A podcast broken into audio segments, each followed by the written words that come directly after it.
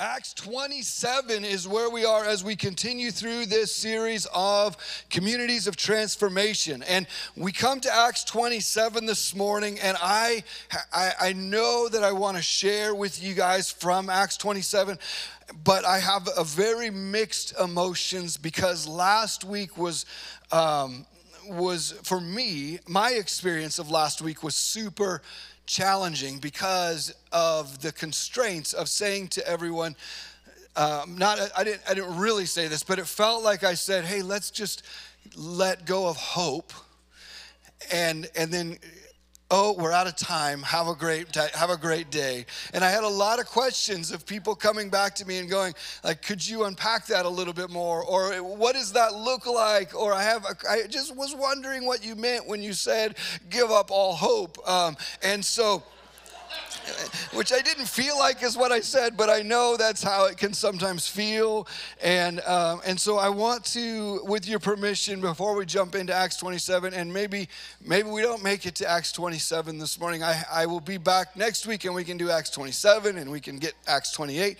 Um, but maybe we'll get there but this morning i wanted to, to, to loop back to some of the conversation that we were having last week around acts 26 and really what we've been talking about in paul's life is that how he hit how did he come to this place of contentment that led his life so powerfully? And was it that he just gave up all hope? No. Was it that he decided to live in complete ambivalence? No. Was that he just surrendered himself to the sovereignty of God and said, whatever happens, happens? No, we don't see this in Paul's journey, but there are some things that I would love to go back over just to make sure that we are clear and, um, and even maybe setting us up for some more ministry time on uh, Abide on Thursday night. And so we talked about how Paul is living from this place of what he wrote to the Philippian church and remembering that he wrote to the Philippian church during his imprisonment. And what he wrote to them is the scripture we referenced last week from Ephesians 4. And he said this I have learned how to be content with whatever I have. I know how to live on almost nothing or with everything. I have learned the secret of living in every situation, whether it is with a full stomach or an empty stomach, with plenty or with little. He says, I have learned how to be content with whatever I have. And this is uh, obviously a, a uh, uh, he's referencing his physical needs and the things that are going on around him, but it also is, de- is demonstrating, I believe, a place where Paul has learned, had learned, and had grasped something of an ability to live within whatever was taking place with a level of contentment that was so powerful and so profound that he was able to walk out these, these last 20 verse or chapter 25, 26, 27, when he is walking out being beaten and arrested and imprisoned and, and all the different things that are going on, that he is able to walk this out in a powerful way. And when you study this word, this word content that he uses here, he's actually saying self sufficient. And I know that that's kind of like, oh no, you can't say self sufficient in church. Now we've become a, a self help thing. What are we going to do next? Yoga? Um, and so, um, and uh, so I know that like the whole self help and all that, like just preach Jesus, brother. And I like, man, Jesus is about the whole self and the whole being. And really, what Paul is saying is like, I have not found some sort of, I haven't tapped into the secret, like the inner power that ex- that resides within me. He is saying, I have learned to be sufficient with what is inside of me in my relationship with Christ, so that I am no longer clinging or grasping for external things for a sense of contentment. So when he sells, when he says self-sufficient, he's not like I am all powerful. He's saying Christ in me is all powerful. And I am in, and when I when I tap into that, I find myself no longer holding on to, oh, if this situation changed, or if this relationship changed, or if the bank account status changed, or whatever. I'm not grasping onto those things for this sense of contentment. I have found everything that I need, and it is internal, it is right here. I don't need anything else, is what Paul is truly saying. And, and so his contentment isn't about external things. And so, despite, as I mentioned, the beatings, the arrests, the untrue accusations about his character, the intentions, and the message, uh, despite the imprisonment and being removed from a community of people that he loved, despite prophecy that had been given to him, both words that he had received from the Lord and, and words that he had received from people, that there was nothing ahead of him except for trouble and death. Paul managed that disappointment and he continued to live out of the purpose that God had placed on his life because he was content in Christ and in what he was doing, and he was not grasping for meaning or for purpose in any of those external places. And when it looked like God had failed to meet Paul's expectations, he never equated that with God failing him. And I think that's vital for us to understand. And, I, and you, you guys know I, I'm not going to throw the bumper stickers around at you, but when, when we equate circumstances not working out for us with fa- God failing us, we are on a very short path towards a shipwrecked faith.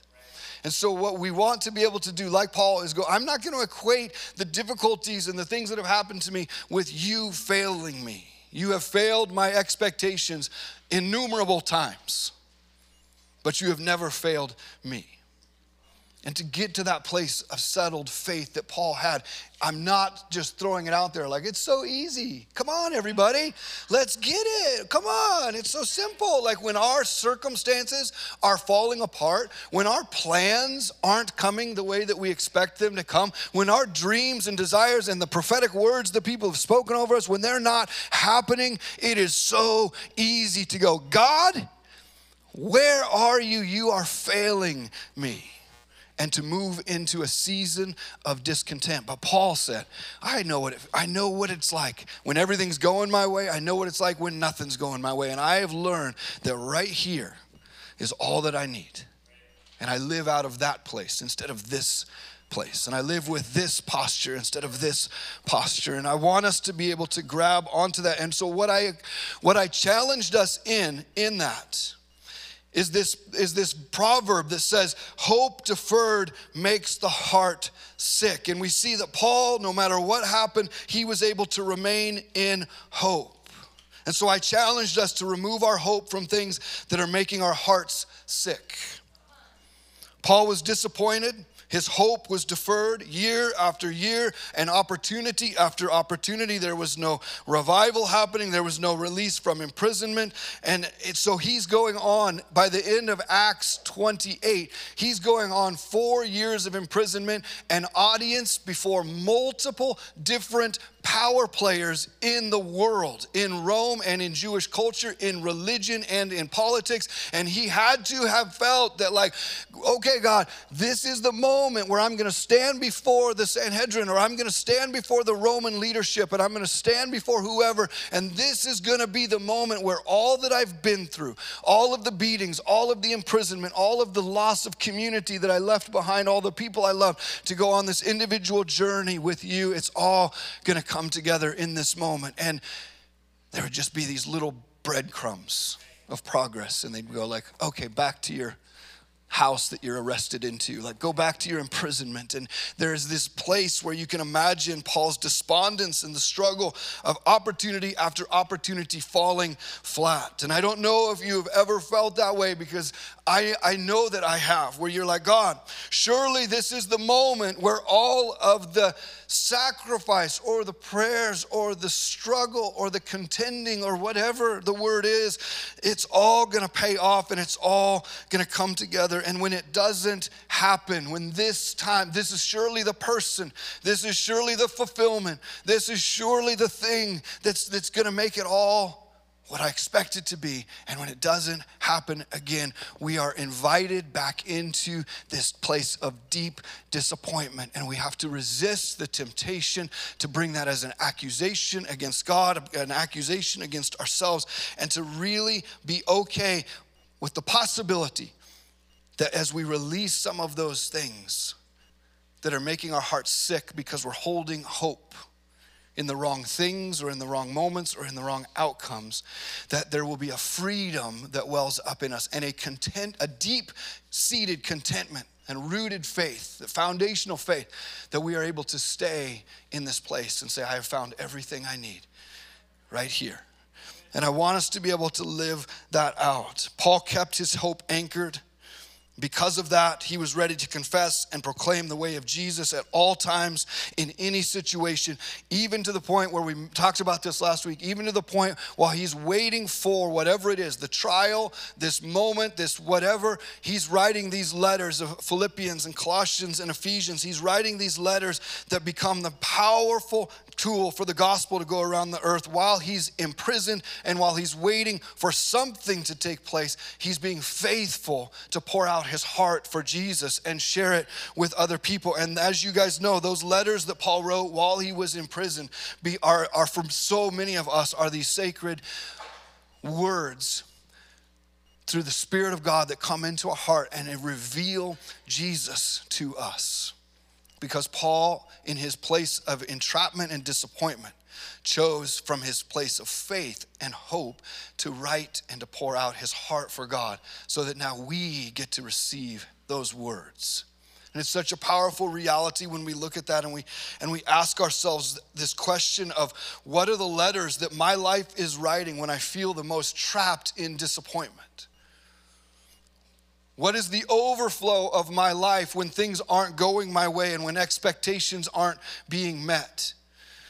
And like Paul, if they put him before people, he's just gonna proclaim Jesus. And, and, and if you put me before people after I've been sucking on the lemon of disappointment for a long time, and you go, tell people about Jesus, and I've been imprisoned and entrapped and, and focused on how he's failed me for four years, I'm gonna get up there and be like, God is the worst. Turns out this all sucks. Run for your life. I gave Jesus my life and my heart, and it, all it's been is struggle. Get out while you can. Oh, because, yeah, too late. Sorry. And I joke, but I know that if I am sitting in the places where I feel stuck and I am constantly fixating on the failures, on the shortcomings, on the unfulfilled, that's really what comes out of my life, whether I recognize it or not. But if I stay focused on his faithfulness and on the truth of who he is and what he has done and who Jesus is, that the letters that are being written by my life that are going to last far longer than anything I proclaim in this one moment are going to be about how Jesus was faithful and never let me down, even when my expectations may have been disappointed. What are the letters that our lives are going to write when we're the most stuck in some places? And the questions that you guys have asked me were these how do I recognize? And so, in, light of that, we talked about last week how it was important to, to just make sure that we are not holding on to false hope. We are not holding on to hope for outcomes or for solutions or for quick fixes or whatever, or long fixes. We're not holding on to these things. And that, in holding on to them, we have allowed a, a, a sickness to enter into our hearts that Proverbs talks about that hope deferred, hope delayed, hope that is always being disappointed and offset and offset and offset and offset can bring us to such such a place of disappointment and sickness, heart sickness. And last week we talked about so maybe it is time that we release hope. Maybe instead of hearing someone from the front who said, it's time to just stir up more hope, put more hope on top of your disappointed hope. Let's just pile it with layers of hope and more hope. And you're like, well, hope feels a lot like this thing that I'm just trying, trying to stir up in my human effort. Oh, ignore that feeling, just more hope. But I'm tired. More hope. And like, we don't need this message of more hope. There is a time when we might, may need the message in, in the kindness to be able to say, uh, could you maybe let go of some of that stuff that you're holding on to? I, I, it, it's making you sick. It's making you sick. And it's okay to lay it down. And that's when we ran out of time last week. And you can see why, just like, hey, okay, cool, have a great day. I feel like this is such a, an important word for the Spirit of God to be able to bring His presence and surround us and walk us into that place and to take those things from our hands and say, It's okay, I'll, I'll hold this. I'll hold this. And, and the picture I have so often is of these seeds that we're holding that aren't bearing any fruit. And we're like, I can't let go of these. I can't let go of these. And He's like, Just let me hold them. Give them to me. And you're like, But these represent this is the seed of hope for my marriage or this is the seed of hope for my for for some dreams that i have in my life or this is a oh, seeds of i can't i can't let go of these. And, he, and he's going to say let me let me hold them. And it's not like he's saying to you you have failed because you've been carrying these seeds for too long. It's not that. He's just saying, Can I have those seeds of hope? And as we give them over to the Lord, that He takes them and He holds them, and whatever He does with them is His choice. But what He also does is He holds us in the grief of feeling like we're letting go of that seed of hope. We don't know what God does with that seed. And we also don't know what happens when a seed is held in the hands of the God of life. And it's so much more powerful that I would give over these seeds to him and let him hold them than I hold them in my hand and I'm always looking at them and going, why is there not more fruit from these seeds? Disappointment. I'm going to give them to you. I'm going to empty my hands. And I just want to be held by you. And I want to hear that it's okay, that I didn't fail in having hope. It was not a mistake to have hope.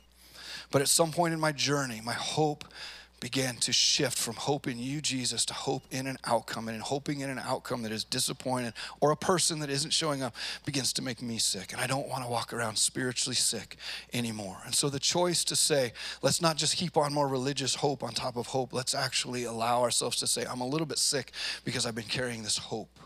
And I want to give it to you, and I want to be healed of this heart sickness that's making me bring bitterness out of my life or in so many different places I'm experiencing bitterness where you want me to experience the sweetness of life with you, right? And so some of the questions that you guys had was this How do I recognize then if my hope is misplaced? My hope is misplaced, and I want to answer these questions for you. My hope is displaced when I put it in something, and in that something, I now hold it between myself and God rather than allowing Him to hold it. Healthy hope, when I visit it, is being held by the Father. Unhealthy hope, when I visit it, is being held between me and the Father. You aren't doing the thing I need you to do. My life isn't turning out the way that I expected it to turn out. My platform isn't this. My voice isn't this. My opportunity isn't this. My marriage isn't this. And so what happens is I view the Father through my disappointment. Healthy hope is held by Him, and when you visit it, you're in partnership with Him as opposed to holding it between you and Him. Does that make sense? So that I'm not viewing God through a lens of disappointment all the time. Another way that I can recognize that my hope is misplaced is that I check in daily with my failed expectations and I live from lack, from lack rather than checking in daily with Him and checking in daily with my own heart. What this means is that I have a record player going that is reciting the places where things haven't worked out the way that I expected or hoped that they would. And when I wake up in the morning, I check in with the record player and the repeat of, oh, this is how my life needs to change. This is how God needs to show up. This is what I need to see shifting for me to be filled with hope. And so, this message that I play over and over begins in the morning and it plays all the way through to the end of my day. And instead of checking in with my heart and instead of checking in and just spending time with the Father, I'm checking in with my disappointment and my story every day. And I'm placing my hope in the outcome of that story changing. And it causes me to live from lack. What I don't have begins to inform my life posture and attitude more than what I do have. Because I'm listening to the story of what I don't have, and that becomes the backdrop for all of my conversations, my life, my decisions, and the things that go on through the day. And so, what I don't have, and the disappointment that I'm carrying, and the hope that hasn't arrived yet, that informs more of my life than what I do have. And in fact, it will become so constrictive to my vision that I won't be able to see the things that I do have. And this is why Paul instructs us again from prison, from the beatings, from the arrests, from the accusations. He says to us, Rejoice in the Lord always. Again, I say, rejoice in the Lord. How can we rejoice in the Lord when the record player that's playing in our hearts and minds that we wake up to and that we play all day is how he has disappointed our hope? or hasn't filled, shown up in the way that we want him to. Another way that we can recognize if our hope has been misplaced is that we don't check in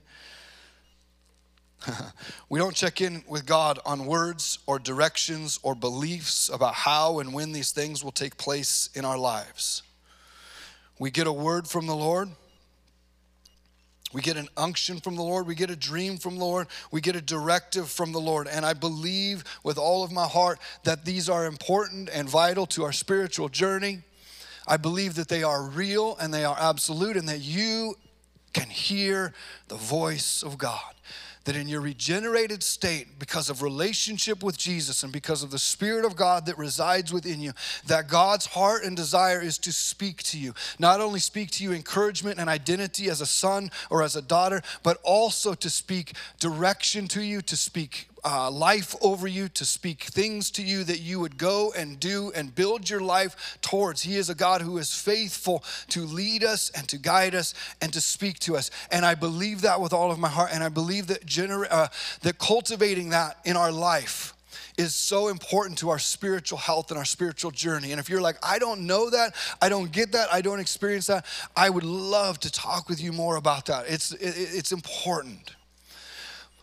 But what can also happen is that I can hear a word from the Lord. I can have a dream. I can have somebody speak something over my life or speak a word, and it becomes this absolute, concrete, set in stone. This is going to happen, and it has to happen. And I forget to check in with Him as a journey and an invitation of relationship, as opposed to a thanks for the direction, off I go, believing that it's going to happen exactly the way that I'm imagining it's going to happen today. So we are carrying false hope or we're carrying hope that makes us sick when we fail to check in with God on these words, on these directions, on these hopes for our life, for our message, for our marriages, for our whatever it might be. Timing and circumstances and even our own decisions are more powerful than prophetic words over our life.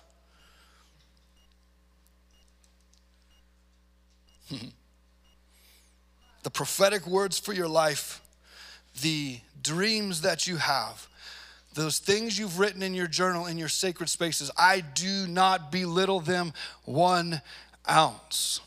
But I want you to hear this that the Father is so much for you, so much more for you than He is for just fulfilling or checking a box of a prophetic word that you believe is going to happen a certain way. And sometimes it is in circumstances, it is in our own choices, it is in life journey, it is in things that we cannot control that God is moving us and moving with circumstances. And I promise you this that even if that prophetic word or that dream does not come about, if you would break it down to the essence of God's heart for you as a son or daughter, that seed of that word has never been failed. And while it may not look the way that you want, I promise you that the heart of every true prophetic word that God has spoken into your life, every true whisper to your heart, if you break it down to the essence of what it is and what He's saying He wants to accomplish, that those things are taking place in your life, even if it doesn't look how you expect it to look. Does that make sense? His intention for you does not change and will always be accomplished, even if it means we have to lay down some of our dreams and some of our desires and some of our disappointments. We have to check the sails on some of these things because I believe that the wind often changes. And it doesn't, don't hear me say, don't hear what I'm not saying. God's wishy washy. Says one, says one thing and then he's then he's off doing something else. He forgets about you and then he turns around like, oh, you've wandered off. Oh, well, let's give, let me give you something else then. I forget about that thing I told you before. I'm super wishy washy. I don't know what's really going on. Like that's not the kind of father that he is. And I'm not trying to paint a picture at all in that. I just mean that He sets us out on a direction. And often the circumstances, the waves, the ocean, and the wind are all shifting. And He is faithful to bring us to those destinations of mind and heart and character and formation into Christ likeness. Even if we don't land on every single island that we expect to land on along the way. Another way that we can recognize that our hope has been misplaced is that the how becomes more important than the what to me. what God is doing to follow up, continue with that last point that I gave you. What God is doing will always, or sorry, what God is doing will always be secondary to how it comes about. Or, sorry, primary to how it comes about. What God is doing will always be primary. I was like, that sentence does not make sense. And I'm staring at it and I'm trying to make it make sense, and it's not making sense. What God is doing is always more important than how it comes about. It is His purpose and His intention for your life that guides your life, not a specific plan. We talked about this a couple weeks ago, and we don't have to go over it. And I know that that rattles some cages when we talk about the sovereignty of God. But I believe His sovereignty is seen in His purposes and His intentions more so than him saying, I have every single step of your life preordained and it's going to happen exactly the way that I have chosen that it's going to happen. And if we believe that, then anything that bad that happens has to also be ascribed to the Father. And that's not his heart, that's not who he is. And so I want you to hear this. Do not let the how that He is forming in you and the things that He's doing in you become more important than the what. What He is forming in you, what He is doing through you is the primary focus. And that is what we see in Paul in his contentment and in his place of saying, My life is spent telling people the story and the truth of Jesus. And I'm not exactly sure how that's going to come about, but I know what my purpose is and what I am living for, and all of the other circumstances and all of the other external things, and whether it works out this way or this way or this way or this way. I'm still going to come back to this place of saying, doesn't matter. My heart and my message is Jesus and Jesus alone, and I'm going to be ready to proclaim him. And so, in that place of challenging us to lay down deferred, delayed, disappointed hope, and that's making our hearts sick. The challenge then is to pick up that contentment that Paul demonstrated in these later chapters, especially in these latter chapters of Acts. Paul said this also to the Philippians, and he wrote this in that same season of time. He said, I eagerly expect and hope that I will not be ashamed when he's when he's telling them about what is going on in your life what's happening. You're you're in prison and you're you're, you're trying to tell the world the entire known world about jesus. And you're in the you're in the depths of the most powerful political realm on the earth today. And like what's going on? And he says i eagerly expect and hope that i will be that i will in no way be ashamed but will have complete boldness so that not i'm having a hard time reading but will have complete boldness so that now, as always, Christ will be exalted, whether by my life or by my death. For me, to live is Christ, and to die is to gain, to gain, to gain eternity, to gain an, a step into this realm of knowing Jesus in a way that I never have before. I expect and I hope that I won't be ashamed. But even if I am, I will have complete boldness so that now, as always, Christ will be exalted. There's something so profound when Paul is not putting his life in the hands of hopes or outcomes, but he's putting his life and his purpose in this one thing that Jesus would be exalted through my life whether in life or whether in death, whether I lay my life down or not, I want Jesus to be known. And that's the goal for us. That's the goal for you. That's the goal for me, I believe. Is that someday that people would point to your life and say, I know Jesus because of that person. I have a relationship with Jesus because of that person. Or someone would point at your life and say, I know Jesus better because of that person. And if that is the absolute core of our heart and core of our life, and I know that that's kind of like, that's an old timey message. Good, we need old timey messages that say, look, the reason we're disappointed all the time is because we've put our expectations, our fulfillments, our desires, our dreams, our platforms above this reality that Paul says, whatever, if I'm ashamed or not ashamed, if things work out or don't work out, that people would know Jesus is the core and the heart of my life. And if I die, doing it, great. If I, if I live doing it, great. But when we start to put other things ahead and other hopes and other purposes and other dreams and other desires ahead of Jesus being known to our hearts and through our lives, we're inviting disappointment because we've taken what is secondary, the how, and we have raised it over the primary, the what.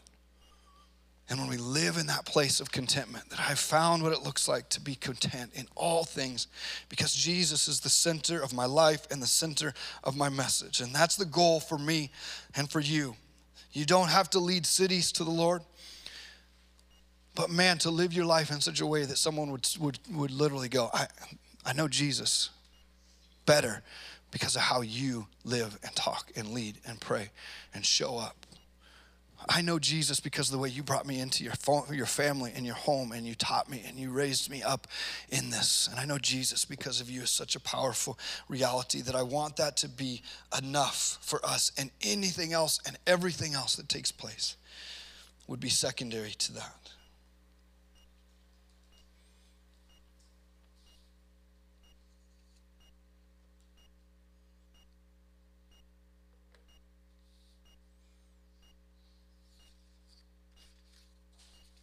Acts 27 uh, is where we is where we are, and we're gonna we're gonna move into that next week. And it's such a it's there's such an interesting partnership I think with this uh, with this message as we look at Acts 27 of God's how God sovereignly takes Paul and his companions on a journey that he has predestined them to say, Paul, you're going to stand before Caesar and you're going to give an account for the gospel of Jesus Christ.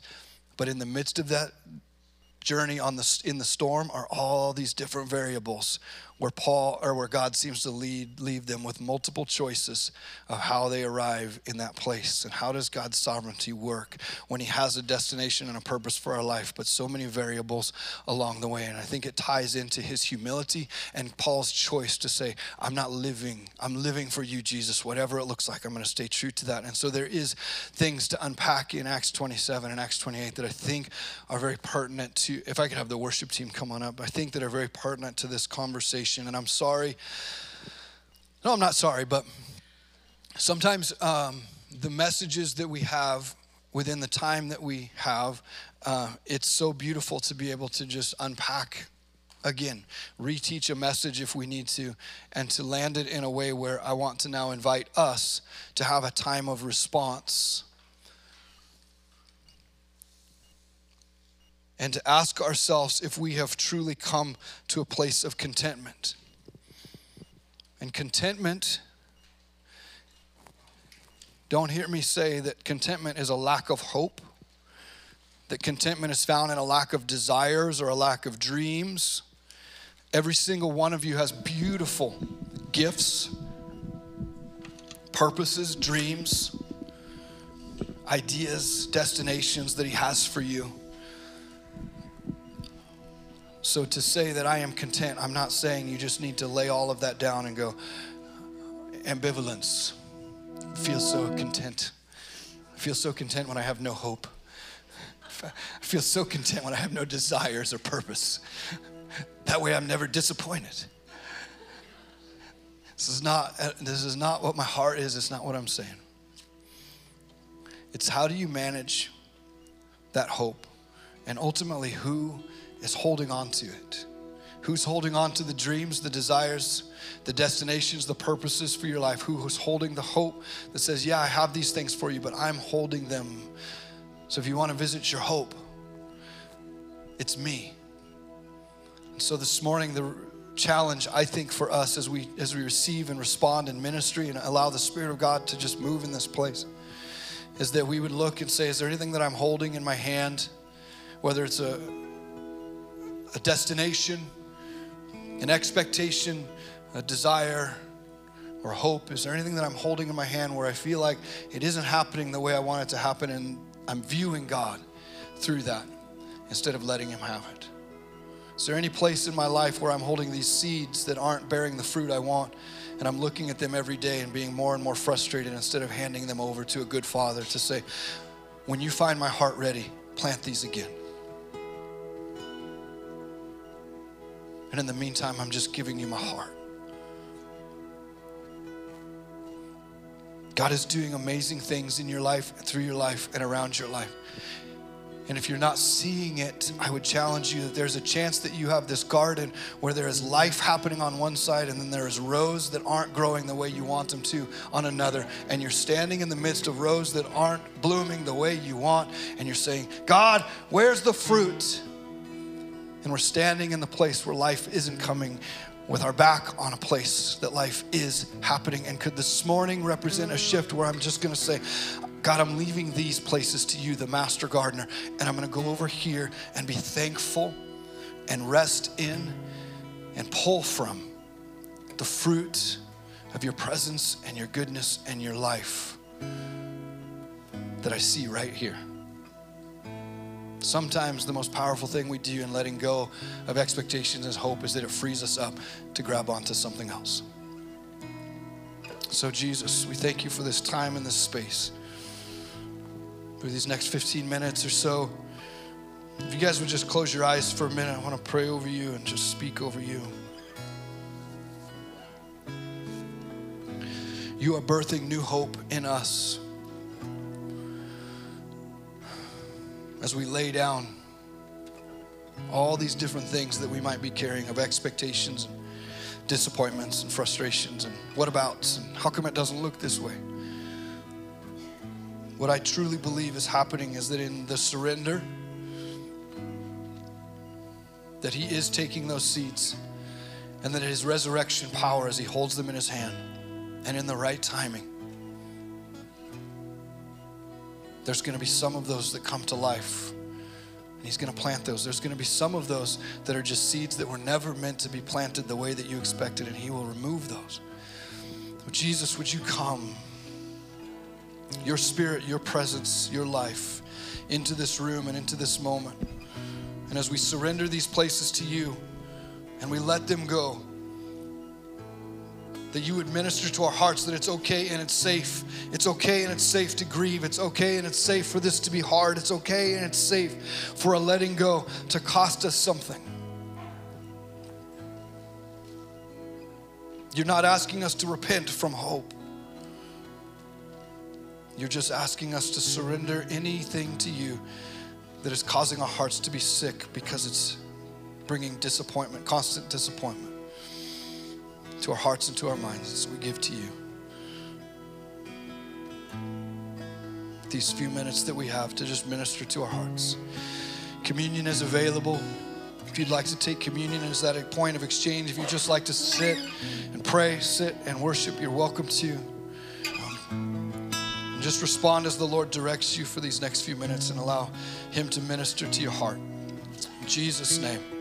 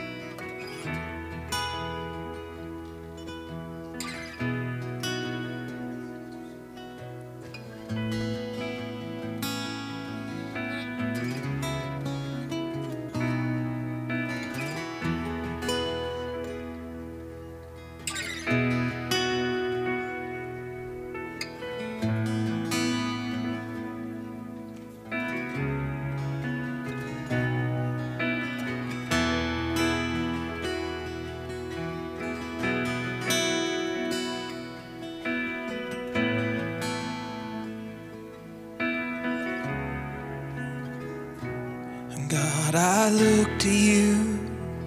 I won't be overwhelmed.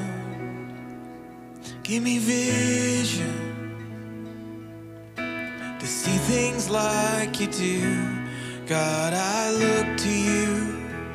You're where my hope comes from. Give me wisdom, for you know just what to do.